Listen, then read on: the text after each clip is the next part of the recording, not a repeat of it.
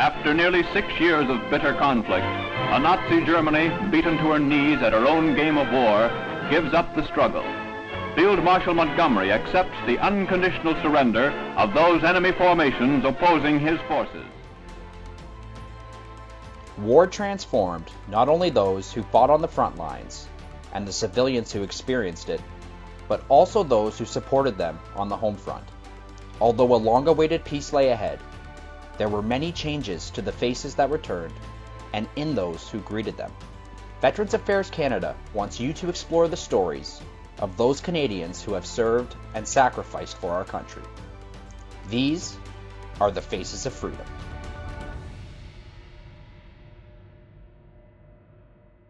Growing up in Kent, England, Jay Edwards was known as an adventurer. Eventually, that sense of adventure saw her flying planes during the Second World War. However, her interest in flying began well before the conflict started.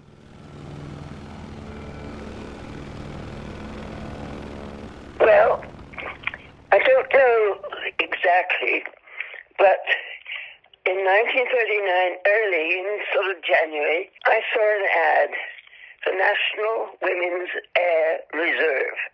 I don't know that I'd really thought of flying before then, but that gave me an interest. And so I applied, and they accepted me. I said to mother, uh, what would you think if I was going to fly? And she said, well, mm, might have to think about that. And I just said, well, I'll wait till I'm six, 21 and then I can do it anyway to my recollection, we wore white boiler suits so that we had a kind of uniform. And um, they didn't teach us, uh, they, would, uh, they were talking about um, the mechanics of a, of a plane, not how you would fly a plane, but how, what's, how it's made more. Um, uh, I stayed there until March when they said, um, Would you like to fly? Learn to fly? Well, what would you say? What I said, yes, please. I, it, you know, it crossed my mind. That's what I came for. That's why I wouldn't say no.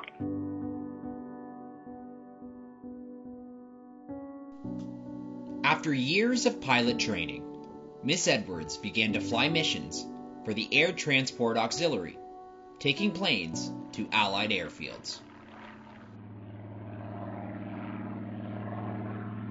Well, I did 500 hours solo. Uh, now, that doesn't, I did it in, I started in 43 and finished in 45. Uh, so it wasn't the whole of the war. I didn't start at the beginning because I hadn't enough experience. Uh, when the war started, you had to have 500 hours solo, and I had exactly two hours solo. As a group, uh, Air Transport Auxiliary flew planes from airfields that um, needing a new plane. We, no, we we flew new planes to an airfield that where they'd lost a bomber or a place or a fighter uh, due to the war. The planes we flew were going to an airfield where they would be needed to fly over Germany.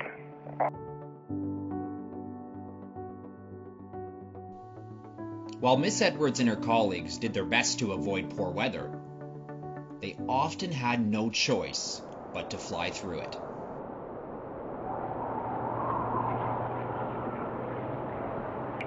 You didn't have to fly if it was miserable weather. They left us to make our own decision. If you didn't like the weather because it was really, you know, in England some days it's pretty stinky, um, if that's a correct term.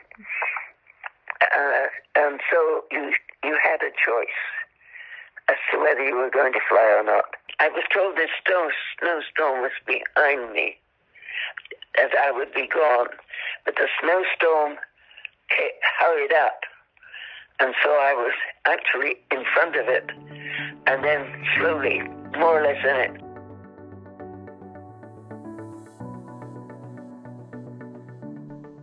When the Second World War ended, Miss Edwards remembers being happy that no more people would be hurt or killed.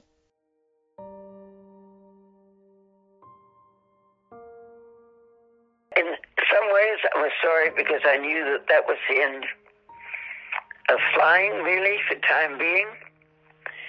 Um, yet, obviously, I was pleased that it was ended so that no more people would be killed. Anyone who joined the services or not necessarily services, but anyone who did any war work. They were making their contribution. And it was sad that anyone had to be killed in the process of it.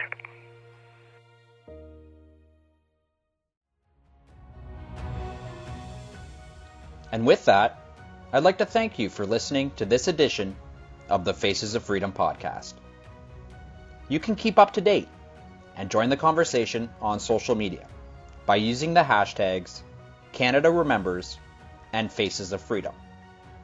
Or you can find us online at veterans.gc.ca slash Canada Remembers. We also have online Faces of Freedom articles where you can learn more about those who have served and sacrificed for our country.